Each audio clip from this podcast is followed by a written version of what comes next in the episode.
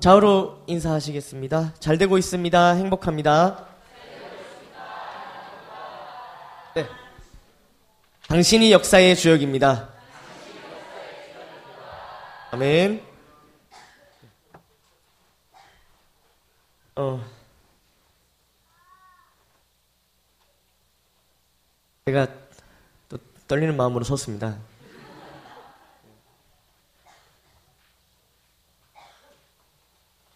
오늘 소개하신 이유가 반드시 있다고 생각을 하고요. 어, 저나 여러분이나 그런 이유를 말씀을 통해서 꼭 발견하고 돌아가는 시간이 되기를 간절히 바랍니다. 네. 그, 여러분, 그, 원, 원형적 기억이라는 말이 있습니다. 원형적 기억. 원형적 기억이라는 말이 있는데, 좀 어려운 말입니다. 네. 그냥 쉽게 표현해 보겠습니다. 여러분, 제가 질문을 드리면 하나 둘 셋 하면 대답을 하셔야 돼요. 자, 하나 둘 셋 하면 자, 자, 과일 하면 떠오르는 거 과일 하나 둘 셋. 자, 자 조금 뭐 한, 한계가 큰 게 있었던 것 같은데 뭐가 제일 컸던 것 같아요? 사과 뭐 이런 거 자 기 좋아하는 거 그랬던 것 같아요. 자 그러면 다른 거 자. 어, 하늘에 날아다니는 새 있잖아요, 새.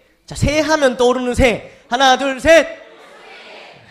새 하면 또 독수리 좀 많이 나온 것 같아요, 독수리. 네, 뭐 비둘기 없습니까, 비둘기? 참새? 네. 이게 바로 원형적 기억이라는 것인데 어떤 사물이나 장소, 단어 등을 떠올릴 때 그것에 대한 기억을 뜻합니다. 조금 더 우리가 조금 더 예를 들어 보겠습니다. 우리 승엽 리더님 그 결혼식을 어디도 하셨죠? 예식장 어디 예식장이? 알리강스, 알리갱스, 알리앙스, 알리앙스, 알리앙스를 생각하시면 다 어떤 기억이 떠오르신가요? 복잡합니까?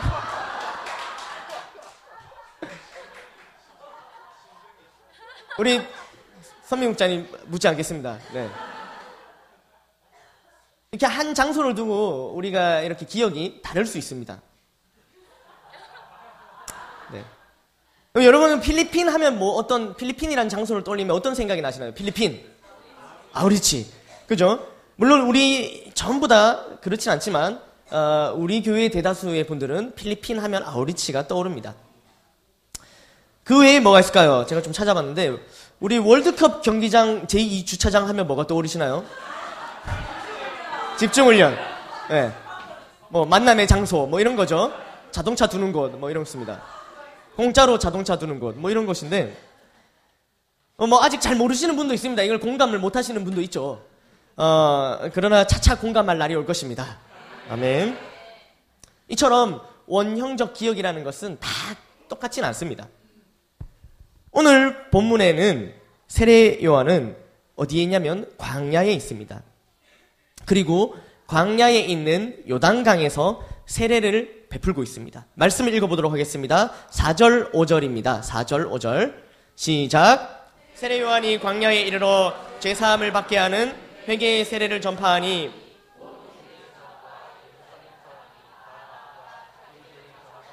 요단강에서 그에게 세례를 받더라. 아멘. 세례 요한이 세례를 베풀고 또 아, 다 나오십시오. 라고 얘기, 선포하는 장소가 광야죠. 광야에 있는 요단강을 택했습니다. 이것은 결코 우연이 아닙니다.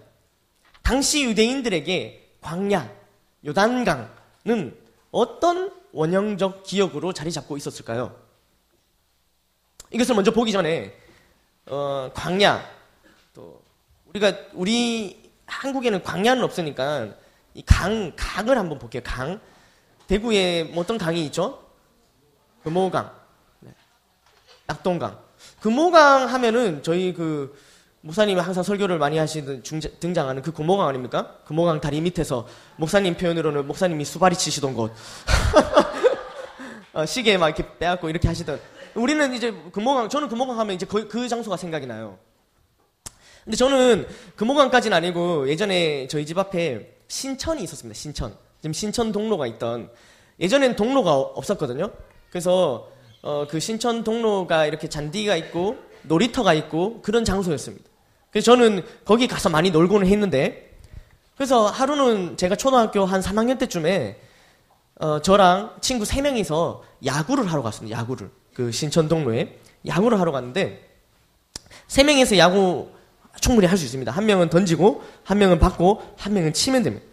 3명이서 돌아가면서 하기로 하고 이렇게 했는데 제가 이제 먼저 치기로 하고 또 한 친구가 던지고 한 친구가 받기로 한 겁니다. 근데 우리가 초등학교 3학년이었는데 그때 겁도 없이 이 돌공을 했습니다. 딱딱한 거, 돌공. 그래 이제 친구가 공을 딱 던지는 거예요. 저는 이제 보고 있다가 딱 들어오길래 아 볼인 거예요, 볼. 네, 볼. 똑바로 던져봐라 하면서 또 기다렸죠. 또 들어오는데 딱 오길래 제가 노려갖고 빵 쳤습니다.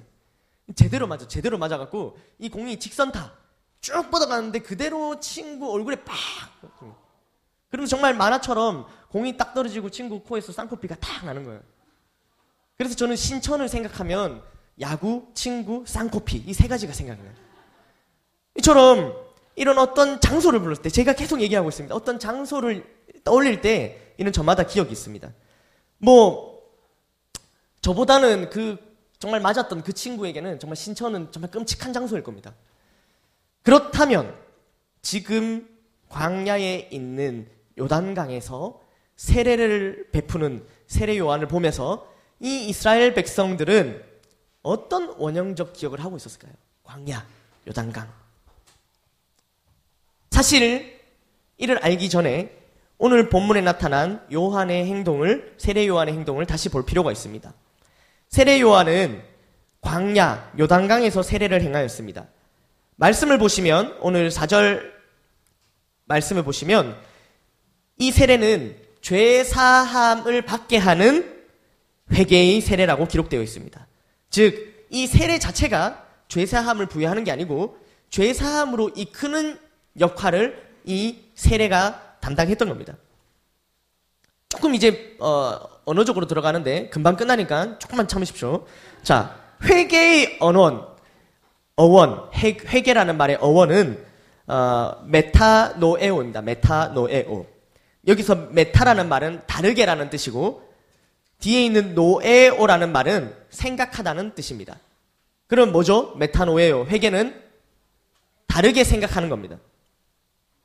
즉, 이걸 조금 더 매끄럽게 표현하면 다시 생각함. 다시 생각한다는 것이 무엇이라고요? 그것이 뭐라고요? 회개입니다. 회개. 즉 회개는 구체적으로 하나님과 자신의 관계에서 자신의 마음과 생각을 바꾸는 것입니다. 자신의 마음과 생각을 바꾸는 것. 그러나 회개는 단순히 마음만 바꾸는 변화가 아니라 행위의 변화를 이끌어내는 마음의 변화를 의미합니다. 아멘. 회개의 의미를 구약적인 관점에서 보면 회개하다라는 히브리어는 שוב입니다. שוב. שוב. שוב는 인간이 하나님과의 바른 관계로 돌이킨다라는 뜻입니다. 인간이 하나님과의 바른 관계로 돌이킨다. 회개, 헬라어로 번역하든 히브리어로 번역하든 이 회개라는 뜻은 하나님과의 관계에 있어서 다시 생각하고 하나님과의 관계를 돌이킨다는 것이 회개라는 겁니다. 자, 그럼 우리 한번 돌아보십시오. 지난날 우리는 회개를 많이 했습니다. 회개를 했나요? 우리 돌아볼 필요가 있다는 것입니다. 그렇다면 이죄 사함으로 이끄는 회개의 세례 중 우리 방금 회, 어, 회개에 대해서 봤는데 세례는 어떤 의미일까요? 세례. 세례는 밥티스타입니다. 밥티스타라는 말이 변형이 되는데 밥티스타는 담그다라는 뜻의 동사 밥티조에서 파생됐습니다. 뭐 다 잊어버리셔도 돼요. 그러니까 이 세례의 원칙적 의미는 몸을 완전히 담그고 있는 상태, 물에 몸을 완전히 담그는 상태를 뜻합니다. 당시 유대교에서는 이방인이 유대교로 개종을 하는 경우에 한해 개종자를 물 속에 담금으로써 죄의 회개와 이 개종 의식을 행하기도 했습니다. 몸을 딱 담그면서 이제 죄를 어, 사하고 또 당신은 이제 개종을 했습니다라는 뜻으로 물에 담근 겁니다. 이래, 이러한, 어, 이러한 문화가 있었기 때문에 요한의 세례도 이러한 전통을 계승한 것입니다. 오늘날 세례는 조금 의미는 다릅니다. 오늘날 우리는 물속에 담그거나 그렇지 않습니다. 그러나 회개는 그때나 지금이나 의미의 변화는 없습니다. 근데 세례에 관해서는 조금 의미가 어, 변했는데요. 오늘날 세례는 씻음과 더불어 연합, 즉 예수 그리스도를 믿는 믿음을 나타냅니다. 아멘. 그러나 당시 요한의 세례는 이런 예수 그리스도를 믿는 믿음과는 전혀 상관이 없는 그냥 그런 세례였습니다. 즉 요한의 세례는 그저 당시 자신의 죄를 뉘우치고 정결함을 받기 위한 문자 그대로 죄 사함을 받기 위한 씻기 위한 회개의 세례였던 것입니다. 아멘. 자, 여기까지 이것을 잘 담아 두시고 요한의 취지와 의도는 명확하고 그것은 좋습니다. 광야에서 나오십시오. 회개하십시오. 세례를 받으십시오. 죄 사함으로 이끄는 회개의 세례를 받으십시오. 광야에서 아, 조금 더 강력하게 말, 말, 말했습니다. 나와라! 나와라! 그러나 당시에 그렇다면 회개하는 곳이 없었을까요? 당시에 세례를 받는 곳이 없었을까요? 어떻게 생각하십니까? 당시에 있었을까요? 없었을까요? 어디였을까요? 있었다면. 성전입니다, 성전. 성전에서 이미 세례 받는 절차, 또 회개하는 절차가 성전에서 이루어졌습니다. 이 당시에 성전에서 이미 그런 것들이 없, 없었던 시기가 아니라 성전이 버젓이, 교회가 버젓이 존재했고, 그곳에서 사람들은 회개의 절차, 세례의 절차, 즉, 우리처럼 날마다 교회에 와서 회개하고, 또 절기마다 세례를 받고, 그렇게 해왔던 것입니다.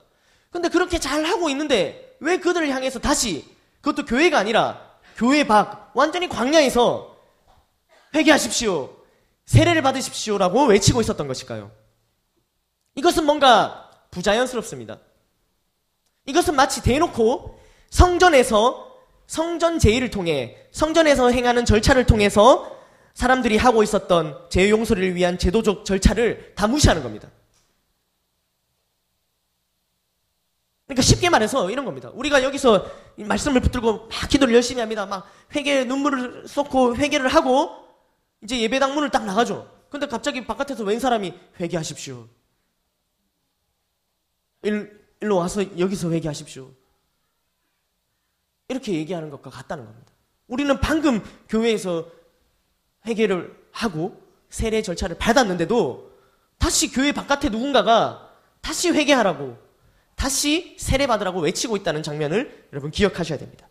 그리고 그뿐만 아니라 그냥 그냥 아 예 그럼 다시 회개할게요. 예 회개합니다. 이 정도가 아니죠. 이 당시의 세례는 물 속에 들어가야 되는 거예요. 나는 교회에서 의식을 다 하고 깨끗하게 됐는데 다시 물 속에 다 들어가야 된다는 거예요.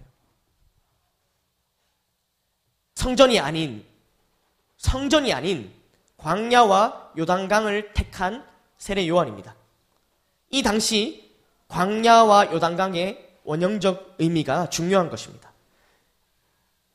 그렇다면 광야와 요단강은 무엇을 의미할까요? 제가 계속 물어보면서 안 가르쳐 주죠. 광야와 요단강이 뭘 의미하는지 안 가르쳐 줍니다. 여러분은 그러면 광야, 요단강 하면 여러분은 어떤, 어떤, 우리는 유대인이 아니지만 어떤 생각이 떠오르시나요? 광야, 요, 요단강, 어떤 게 떠오르시나요? 좀 크게, 좀만, 예. 아까 과일 물어볼 때 막 엄청 크게 얘기하시던데. 예? 뭐, 뭐세? 예? 오늘 제목을 보시면 좀 힌트를 얻을 수 있죠. 예, 고맙습니다. 답은 문제 안에 있어요. 답은 주보 안에. 그래서 어, 당시 유대인들에게는 정말로 잊지 못할 사건이 있었습니다. 예수 그리스도의 십자가 사건 이전에 이, 이 당시에 예수 그리스도가 오시기 전이니까요. 예수 그리스도의 십자가 이전에 정말로 유대인들에게 잊을 수 없는 희대의 사건. 그것이 바로 출애굽 사건이었습니다. 애굽의 종로를 타고 있다가 모세에 의해 홍해를 가르고 40년 동안 광야를 지나고 여호수아에게 다음 바통이 넘어가서 요단강을 건너 가나안 땅으로 들어가는 사건. 이것을 우리는 출애굽 사건이라고 합니다.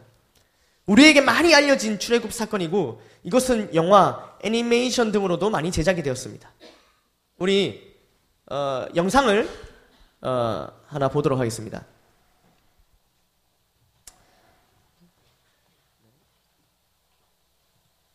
뭐 그냥 가볍게 한번, 한번 보실까요?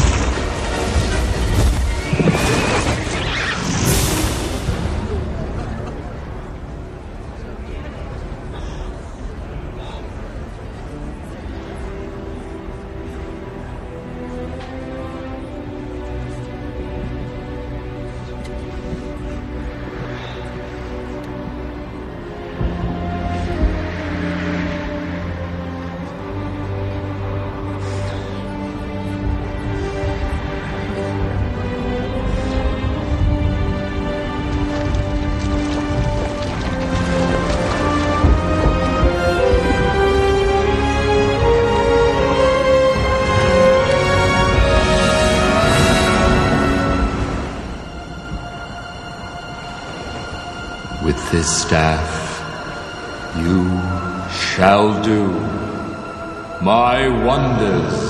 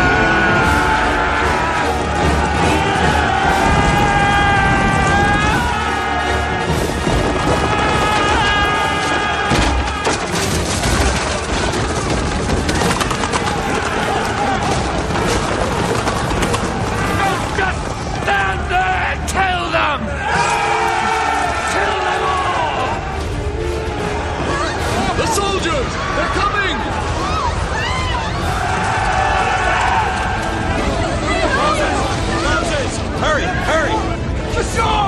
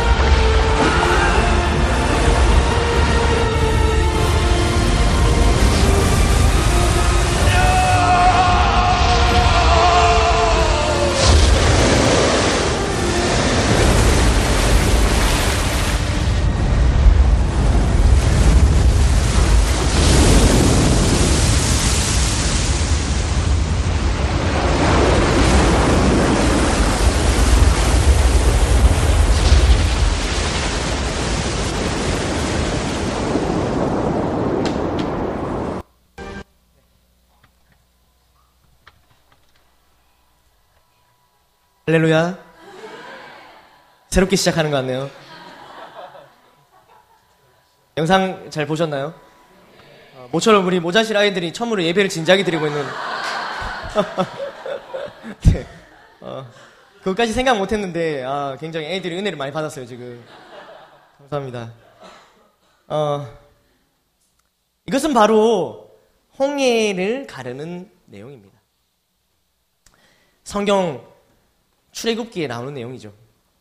어, 실제로 이 사건은 실제 어, 있었던 사건이죠. 마, 애니메이션이 아닙니다. 실제 이 사건은 애니메이션을 만든 거고요.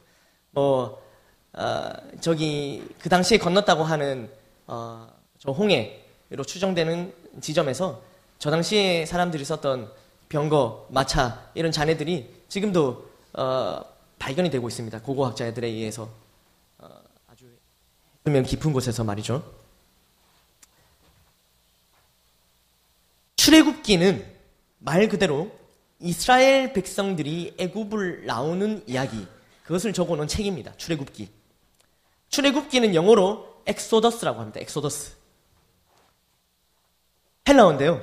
이 단어의 뜻은 나감, going out, 나감, 출발, departure, 탈출, escape 이런 뜻을 뜻합니다. 엑소더스. 특별히 이 책에서는 탈출이라는 어, 의미에 많이 포커스를 맞추고 있습니다. 그렇다면 왜 이들은 뭐 하다가 갇혀서 이렇게 나가게 되는 걸까요? 탈출을 해야만 되는 상황이 왔을까요? 지난주 금요 폭풍 기도회 목사님이 말씀하셨던 부분, 그리고 요즘 우리가 하고 있는 묵상 큐티 부분을 보시면 이해가 됩니다. 지난주에 우리 기억, 이틀 전이, 지난주라 하면 이틀 전인데요. 기억나시죠? 그, 예, 야곱의 여인들 4명. 그래서 막, 자녀를 막 낳죠? 그렇게 되다가 어떻게 됩니까? 그 중에 라헬이 낳은 자녀가 요셉입니다. 근데 요셉이 꿈을 꾸죠. 사실은 요셉이 꿈을 꾸게 하는 게 아니라 하나님이 꿈을 주셨죠. 근데 그 꿈을 꾸고 그 꿈에 의해서 형들한테 왕따를 당하다가 결국에는 요셉은 애굽에 팔려가고 애굽에 팔려간 요셉은 여차저차 상황을 거쳐갖고 애굽의 총리가 됩니다. 근데 그 시점쯤에 이 야곱과 나머지 열랑 형제가 있는 이 땅에는 기근이 들어오죠. 그래서 양식을 얻으러 갔다가 여기에서 옛날 자기들이 버렸던 요셉을 만나면서 이 양식 밥 먹으러 다 이주를 합니다. 어디로? 애굽으로. 그래서 이 열두 형제가 다시 아버지랑 열두 형제가 재회를 해서 애굽 땅에서 잘 살아요. 근데 잘 살다가 지금 애굽 땅 거기서 계속 살다가 이렇게 된 거거든요. 얼마나 살았을까요? 그렇게 400년을 삽니다. 양식 없어가 기근이라서 왔다가 거기서 400년을 사는 거예요. 그래서 어, 이 이방인들이 수가 점점 늘어났던 거죠. 400년이 지났으면은 더 이상 요셉은 존재하지 않고 요셉을 알던 왕도 존재하지 않습니다. 그 형제들이 그곳에서 살 수 있었던 사실은 그 땅, 애굽 땅의 왕이 요셉을 신임했기 때문에 요셉의 형제들을 받아둔 거죠. 근데 세월이 지나니까 요셉을 알던 왕도 없어지고 그냥 사람들이 다 바뀐 겁니다. 그냥 이 사람들은 이방 민족이 된 거죠. 그 말씀이 출애굽기 1장 7절에서 11절에 적혀 있는데요. 한번 읽어보도록 다 같이 읽어보도록 하겠습니다. 시작. 이스라엘 자손은 생육하고 불어나 번성하고 매우 강하여 새 왕이 일어나 애굽을 다스리더니 그가 그 백성에게 이르되 이 백성 이스라엘 자손이 우리보다 많고 강하도다.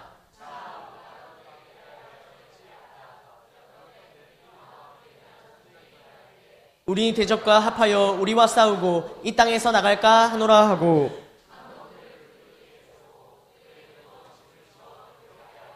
그들에게 바로를 위하여 국고성 비돔과 람셋을 건축하게 하니라. 아멘. 이스라엘 자손은 다른 나라 땅에 가서 눈치 없이 생육하고 불어나고 번성합니다. 야곱이 그랬던 것처럼 야곱이 알을 많이 낳았잖아요. 야곱이 그랬던 것처럼 야곱의 후손들도 그랬던 것 같아요. 다산의 복이 임해갖고 계속 자녀들을. 그래서 이들은 400년을 머물면서 계속 생육하고 번성하다 보니까 결국에는 저 땅에 살던 애굽 사람 수보다 더 많아졌던 겁니다. 그런데 이렇게 복을 받았을 때, 이렇게 하나님이 복을 주셨을 때, 이때 돌아갔어야 됐습니다. 강하게 하셨을 때, 힘이 있을 때, 은혜를 많이 주셨을 때, 이때 돌아가셨어야 됐습니다. 하나님께서 은혜를 듬뿍 주실 때, 풍년의 때에 돌아가야 했지만, 하나님께서 분명히 아브라함에게 약속하고 주셨던 그 땅, 그 땅은 애굽이 아닙니다. 가나안 땅입니다. 그 땅으로 돌아갔어야 됐지만 애굽 땅에서 익숙해진 그들은 그럴 생각을 하지 못합니다. 흉년이 올 거라는 생각을 하지 못했던 것입니다. 흉년 때문에 그 땅에 왔는데 자기들 흉년 때문에 그 땅에 왔는데도 다시 또 흉년이 있을까 이런 생각을 못했던 것입니다. 그러나 흉년은 찾아왔습니다. 이것은 양식이 없는 그런 흉년이 아니라 애굽의 종로릇이라는 무거운 짐을 지게 되는 다른 모양의 흉년, 이전보다 더 강력한 흉년이 찾아온 것입니다. 하루하루 이제 종이 되어서 힘겹게 살아가던 이들의 삶을 하나님께서는 보고 계셨고 이들의 부르짖는 음성과 기도를 듣고 계셨습니다. 우리 3장 7절 8절인데요. 출애굽기 3장 7절 8절. 다 함께 읽어보도록 하겠습니다. 시작. 내가 애굽에 있는 내 백성의 고통을 분명히 보고 그들의 감독자로 말미암아 부르짖음을 듣고 그 근심을 알고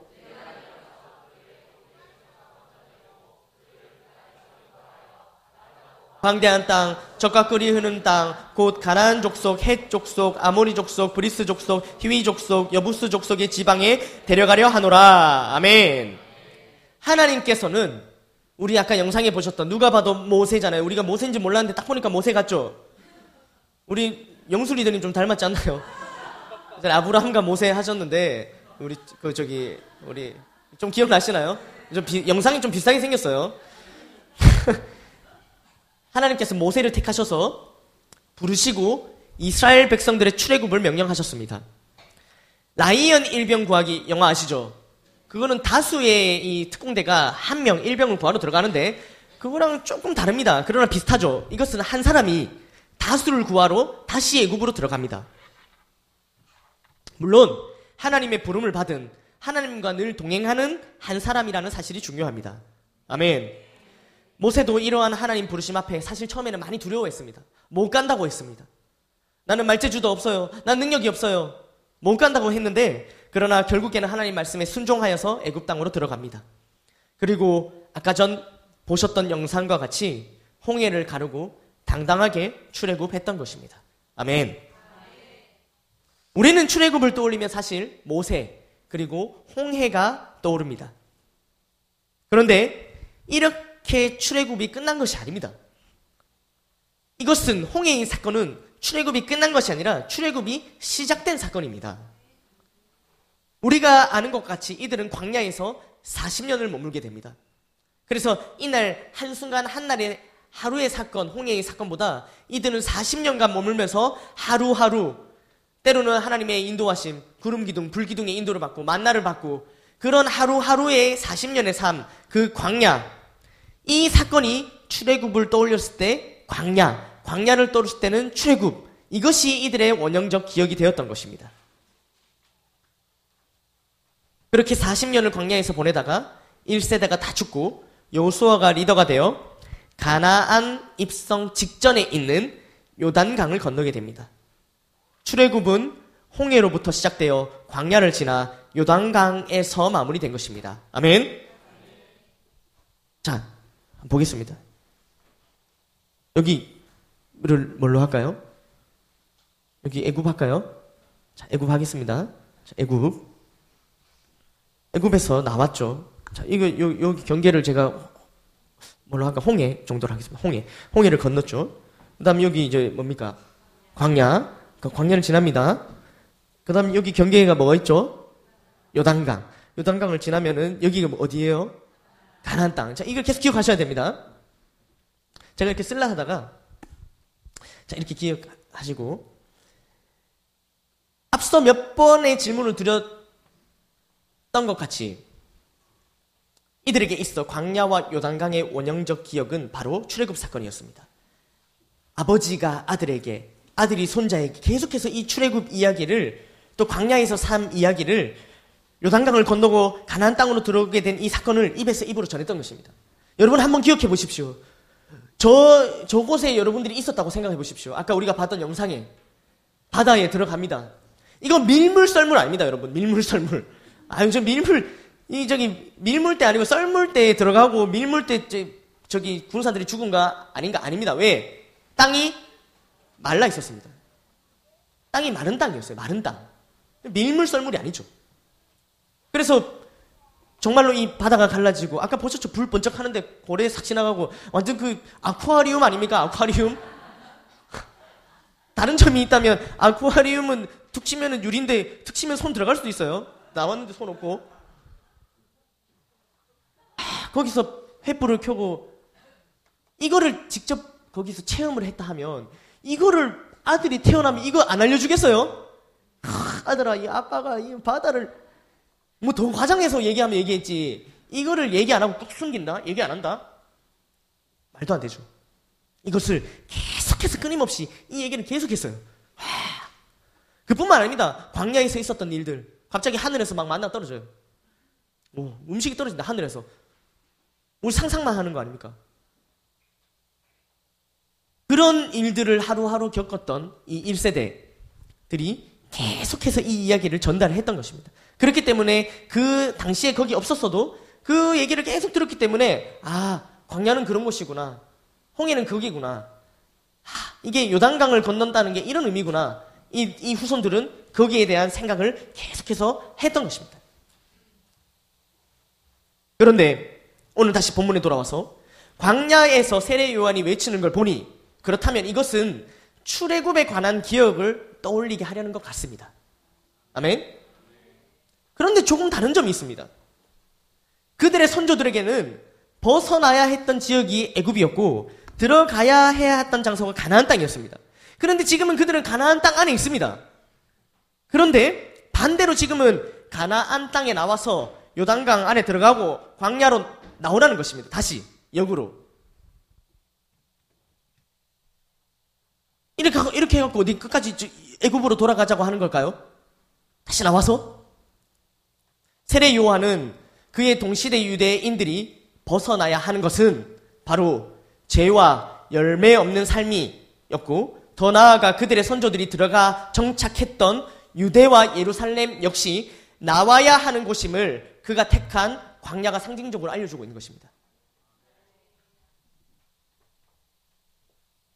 사실 하나님께로 돌이키기 위해서는 예루살렘에 자리 잡은 어디죠? 성전, 으로 가야 했지만 세례 요한은 사람들로 하나님께 돌이, 돌아가기 위해서는 성전 아니고 광야로 나오라고 지금 부르고 있던 것입니다. 이것이 세례 요한이 일으킨 운동인데요. 바로 새로운 탈출, New Exodus, 새 출애굽이라고 불리는 운동입니다. 다시 한번 말씀드리지만 들어가야 할 곳이 바로 나와야 할 곳이 된 것입니다.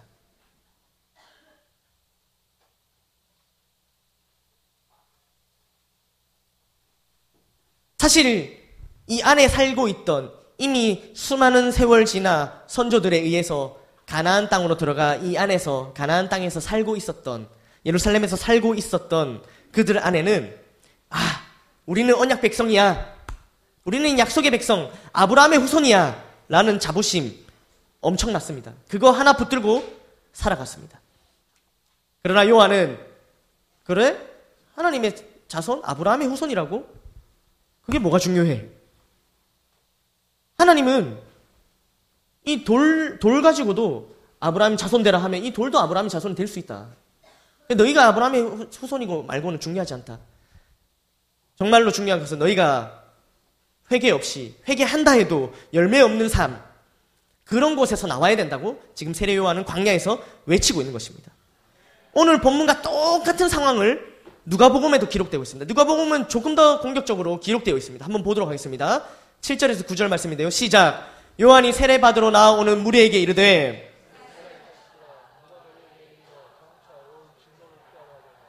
그러므로 회개에 합당한 열매를 맺고 속으로 아브라함이 우리 조상이라 말하지 말라. 내가 너희에게 이르노니 하나님이 능히 이 돌들로도 아브라함의 자손이 되게 하시니라. 이미 도끼가 나무 뿌리에 놓여 있으니 좋은 열매 맺지 아니하는 나무마다 찍혀 불에 던져지리라. 아멘. 아주 강하게 말을 합니다. 아주 강하게. 특히나 열매 없음에 대해서 강력하게 말하고 있습니다. 교회를 오래 다니는 분들 중에 이렇게 말하는 사람들이 있습니다. 나는 구원받았어. 나는 하나님의 자녀야. 그래 내게는 아무런 문제 없어. 물론 문제가 좀 있지만 그래도 나는 하나님의 자녀고 나는 구원받았으니까. 마치 유대인들이 나는 아브라함의 자손이야. 나는 언약 약속받은 아브라함의 자손이야. 이 말 해야죠. 하지만 회개 없는 회개할지라도 열매 없는 이러한 회개를 하는 유대인과 다를 바가 없습니다. 물론 이들이 구원받은 것도 맞고 우리가 구원받은 것도 맞습니다. 구원에는 아무런 이상이 없습니다. 애초부터 우리의 행위와 상관없이 이 구원은 우리가 받은 것이기 때문입니다. 아멘. 그러나 이렇게 살아가는 삶 가운데는 당연히 열매는 없습니다. 진정으로 회개를 했다면 회개에 합당한 열매를 맺게 되는데 입으로만 그저 머리로만 회개했다고 말하는 자들에게 세례요한은 일침을 가한 것입니다. 우리도 날마다 회개해야 합니다. 아멘? 우리는 날마다 또 회개를 하지요. 또 회개했다고 합니다. 그러나 진정으로 회개했는지 돌아보아야 합니다. 내 삶에 어떤 변화가 있는지, 회개에 합당한 열매가 맺혔는지 돌아보아야 합니다. 회개에 합당한 열매, 가장, 가장 뚜렷한 열매는 나 자신의 변화입니다.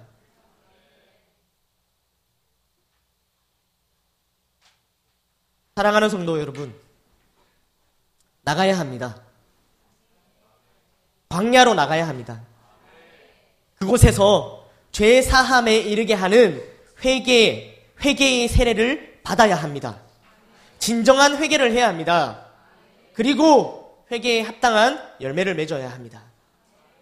변화되어야 합니다. 이러한 세례 요한의 외침 앞에 사람들은 나가 세례를 받습니다. 오늘 본문 5절 말씀입니다. 다 함께 읽어보도록 하겠습니다. 시작. 온 유대 지방과 예루살렘 사람이 다 나아가 자기 죄를 자복하고 요단강에서 그에게 세례를 받더라. 아멘. 다 나가서 죄를 자백했습니다. 우리도 이렇게 다 나가야 됩니다. 그런데 좀처럼 사람들은 광야로 나가려 하지 않습니다. 회개에 합당한 열매, 나 자신의 변화를 시도하려 하지 않습니다. 왜냐하면 익숙한 것, 편한 것이 좋기 때문입니다. 그냥 나는 구원받았어. 그런데 이것은 출애굽 때도 그러했습니다. 출애굽.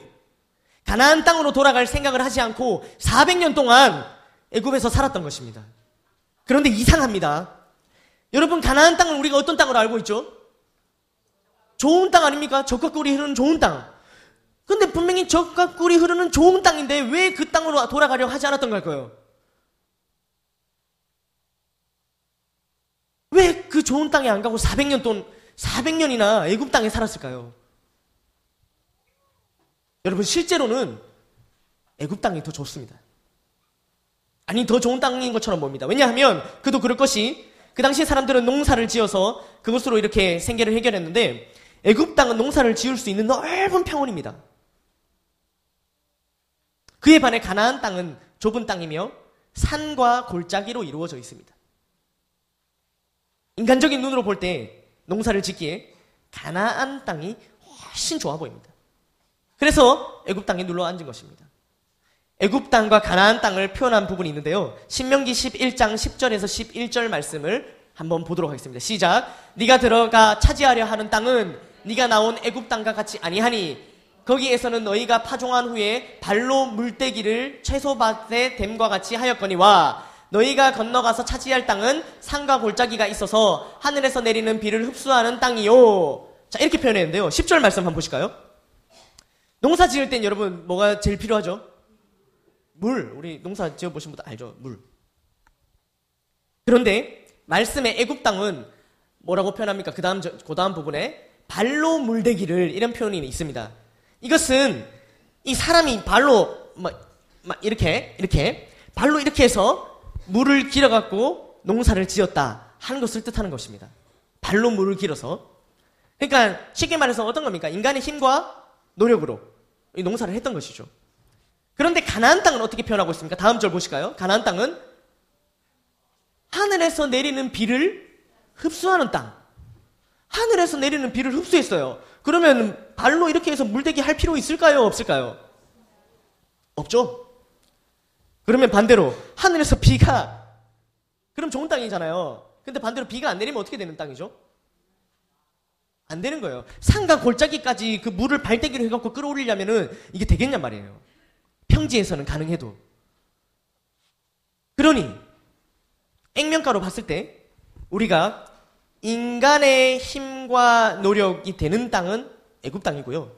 인간의 힘과 노력이 통하지 않는 땅이 바로 가나안 땅이에요. 하나님의 축복에 의해서 비 누가 내립니까? 비 하나님께서 내리십니다. 그 축복의 비 하나님께서 내리시는 그 비에 의해서 농사를 짓는 그 땅이 가나안 땅입니다.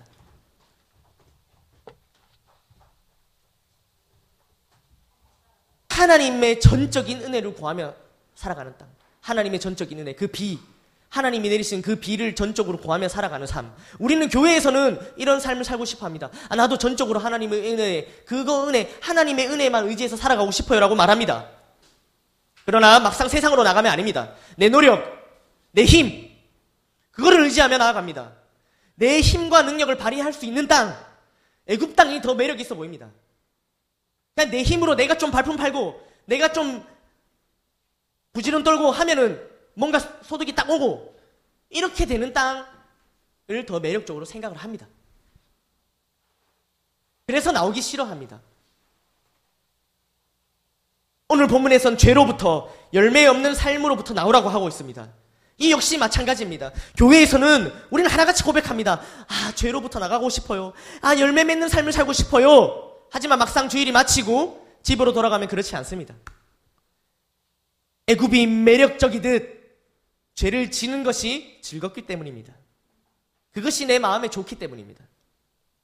열미, 열매 맺기 위해서 애쓰는 삶은 힘들기 때문에 그렇게 하려고 하지 않습니다. 좀처럼 가나안으로 들어가지 하려 하고 다시 광야로 나오려 하지 않습니다.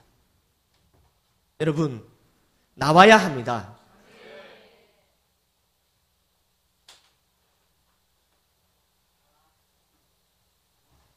진정한 출애굽의 완성은 가나안으로 들어가는 것입니다. 그저 홍해를 건너는 것, 이것은 출애굽의 완성이 아닙니다. 나온다는 것, 어디로부터 나온다는 것은 다른 한편으로는 다른 곳에 들어간다는 것을 뜻합니다. 죄와 사망으로부터 나와 예수 그리스도와 생명으로 들어가는 것입니다. 아멘. 방주, 노아의 방주는 분명히 노아의 방주 안으로 들어가는 것인데 다른 한편으로는 죄악이 가득한 세상으로부터 나오는 것이기도 합니다. 우리는 지금 모두 교회에 들어와 있습니다. 이는 죄와 세상으로부터 나온 것입니다. 아멘. 하나님께서 건져 주신 것입니다. 아멘. 해방시켜 주신 것입니다. 아멘. 좀 더 쉽게 표현할까요? 우리 제 아내가 있죠. 유미 사모님. 전에 누굴 만난지 모르겠지만 전에 누굴 만났든 그 남자로부터 제가 구한 거예요.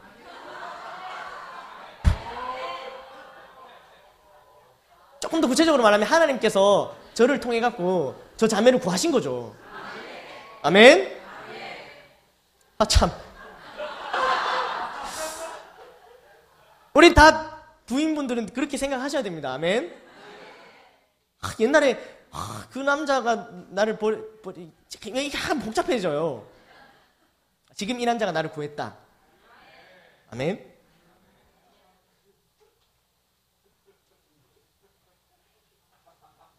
하나님께서 예수님께서 신랑 되셔갖고 신부된 우리를 구하신 거예요. 여러분 모두 누군가가 전한 복음으로 혹은 행복 모임으로 출애굽하셨습니까? 몇 년 애굽살이 하셨습니까? 몇 년 하셨든 잘 하셨습니다. 그런데 오늘 본문은 또 들어가자마자 나오라 합니다. 그죠? 도대체 오늘 말씀 들어가야 되는 건지 나와야 되는 건지 헷갈립니다. 저도 말씀을 막 하다가 들어가는 것인가 나와야 되는 건가? 말씀을 맺겠습니다. 제 삶을 돌아볼 때 정말로 하나님께서 저를 출애굽 시켜 주셨습니다. 저는 모태로 교회를 계속 다녔지만 여전히 세상 가치관을 가지고 죄 가운데 살아가고 있었던 저였습니다. 그런 저를 탈출시켜 주신 것입니다. 여러분은 어떤가요? 저마다 하나님의 때에 하나님의 방법으로 출애굽 하셨지요.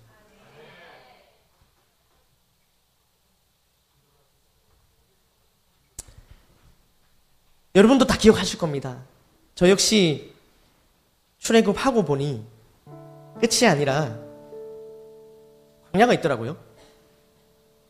우리 모두 그렇지 않습니까?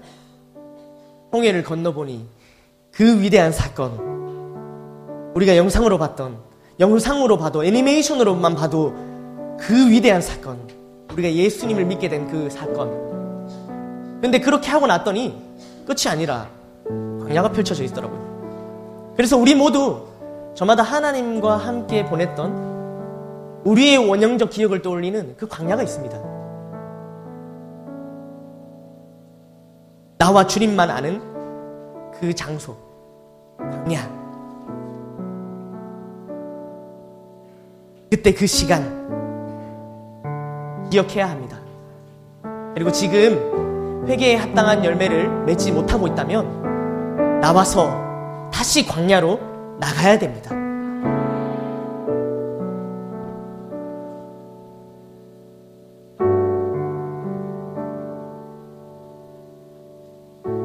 저는 모태로 교회를 오래 다녔기 때문에 압니다. 가나안 땅에만 있다고 해서 이렇게 그냥 교회 안에만 있다고 해서 안전한 것이 아닙니다. 정체되면 보이면 썩습니다. 신앙은 정지, 멈춰 있는 것 없습니다. 앞으로 나아가거나 아니면 뒤로 밀려가는 것입니다. 양육과 훈련을 하는 이유는 우리가 정체되지 않기 위함입니다. 뒤로 떠밀려 내려가지 않기 위함입니다. 편한 것, 안일한 것을 추구하는 나, 나 자신의 연약함으로부터 우리는 나와야 됩니다. 나로부터의 출애굽, New Exodus. 이것이 필요한 것입니다. 다른 사람과의 비교, 그런 것이 아닙니다. 오늘 말씀을 듣고 나가기로, 새 출애굽하기로, New Exodus 하기로 결단하는 여러분들은 오늘 결단했다면 나도 나가봐야겠다. 이 결단을 했다면 여러분들은 이미 홍해를 건넌 것입니다. 그건 역시 대단합니다. 변화하기로 결단한 것, 양육 훈련 받기로 결단한 것, 그거 대단합니다. 그러나 그렇게 결단한 여러분의 결단 앞에 이제 광야가 펼쳐질 것입니다. 사실 애굽 땅에서부터 광야까지 애굽 땅에서부터 가나안 땅까지 여기서 여기는 15일 길게 잡아도 30일밖에 안 걸리는 거리입니다. 아주 짧은 거리란 말이죠.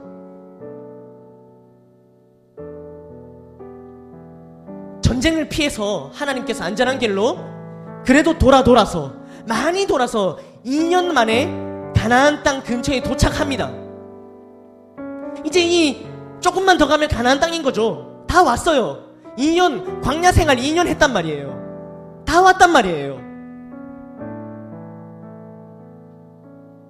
그런데 다 왔는데 2년 동안 홍해도 건너고 광야도 건너고 다 왔는데 그 앞에서 부정적인 말을 합니다. 가나안 땅에 들어가기를 주저합니다. 안 돼. 나는 못 갈 것 같아.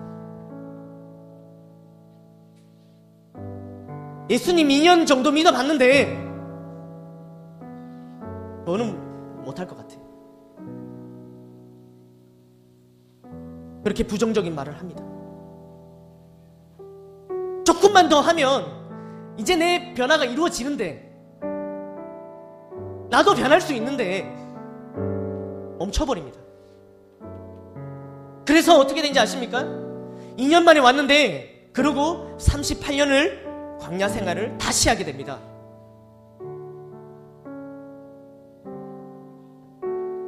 물론 그 38년 뒤에 생명이 붙어 있는 자만 들어갈 수 있었습니다. 여러분, 이제 막 양육과 훈련을 결단하고 시작한 여러분, 자이든 타이든 내가 모세가 되어 끌고 나왔던 아니면 그냥 셀리더라는 모세에게 끌려 나왔던 우리의 출애굽은 시작되었습니다. 얼마나 빨리 광야 생활을 끝내고 요단강을 건너 가나안으로 들어갈지는 우리에게 달린 것입니다. 우리의 순종에 달린 것입니다. 또한 이미 가나안에 들어왔다고 생각하는 성도 여러분, 나는 하나님의 자녀야. 나는 구원받았어. 그냥 이렇게만 외치는 사람들 다시 나와야 됩니다. 그곳에서 나와야 합니다. 정말 회개에 합당한 열매를 맺고 있지 않다면 나 자신의 변화가 멈춰버렸고 성장이 멈춰버렸고 나의 변화로 인해 내 주위에 내 삶의 어떠한 삶의 열매도 맺혀지지 않고 있다면 서둘러 나와야 됩니다. 아니요, 내 삶에 문제가 없는데요. 나는 더 잘 되고 있어요. 나는 돈도 더 많이 벌고요. 나는 더 잘 나가고 있어요. 마치 이스라엘 백성들이 애굽에서 400년 동안 계속 생육하고 번성해서 우리 잘 되고 있는데요. 라고 말하면 잘안 나가는 것처럼 그렇게 말한다면 그것은 정말 하나님의 뜻을 잘 모르는 것입니다. 내 삶의 열매는 돈을 많이 버는 것? 뭐, 그냥 그런 것이 아닙니다. 내 자신의 변화. 내 자신의 변화로 인해서 내 주변에 누가 도전받고 있는지. 그것이 열매입니다.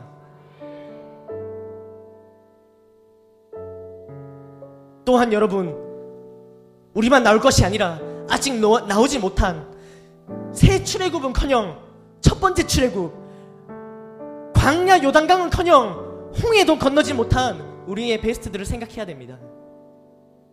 그들에게 가야 됩니다. 우리가 모세가 되어서 그들에게 가야 됩니다. 오늘 말씀에 나오는 세례 요한은 세례를 행하면서 곧 오실 예수 그리스도를 전합니다. 그러면서 오늘 본문 마지막에 이렇게 말합니다. 1장 8절 말씀입니다. 다 함께 읽어보도록 하겠습니다. 시작. 그는 너희에게 성령으로 세례를 베푸시니라. 아멘. 진정한 죄 사함은 예수 그리스도로 말미암아 진짜 세례, 성령의 세례를 받아야 합니다. 여러분, 우리가 예수님을 믿기 전에는, 우리가 예수님을 믿기 전에는 우리가 어디에 소속인지가 중요했습니다. 우리가 어디에 있었는지가 예수님 믿기 전에는 그것이 중요했습니다. 죄와 사망의 종로를 애굽에서 죄와 사망의 종로를 타고 있었는지 아니면 거기서부터 나와 가나안에 머물고 있는지 이거 이 사실 하나가 너무너무 중요했습니다. 그런데 여러분, 그것이 끝이 아닙니다. 나왔다면, 홍해를 건넜다면, 이제 광야를 지나고 요단강을 건너야 됩니다. 건넜다 할지라도 늘 회개하며 예수님으로부터 진정한 죄 사함을 받아야 됩니다. 아멘. 성령의 세례를 받고 회개에 합당한 열매를 맺어야 합니다.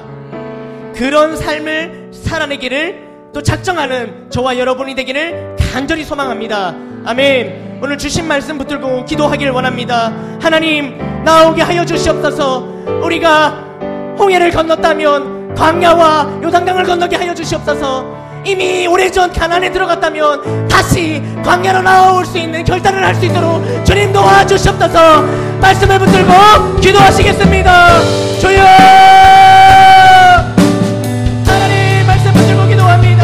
아버지와 함께 하여 주시옵소서 하나님 아버지 나오게 하여 주시옵소서 아버지요 하나님 정체되거나 머물지 않도록 도와주시오며 아버지요 하나님 정말로 새출이고 아버지요 하나님 주님 원하시는 하나님 오늘 세례 요한을 통하여 외치시는 주님의 음성을 아버지요 아버지 정말 주님의 음성으로 듣고 우리가 순종하며 나아갈 수 있도록 하나님 아버지 역사하여 주시옵소서. 아버지와 함께하여 주시옵소서.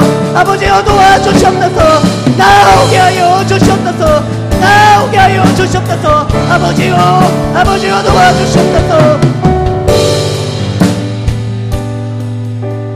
하나님 아버지 지난날 하나님의 때에 하나님의 방법으로 홍해를 건너게 하심에 감사합니다.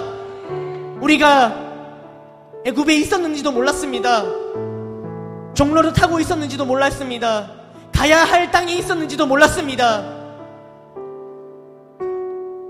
그러나 우리는 아무것도 몰랐지만 그곳에서의 삶은 결코 행복하지 못했습니다.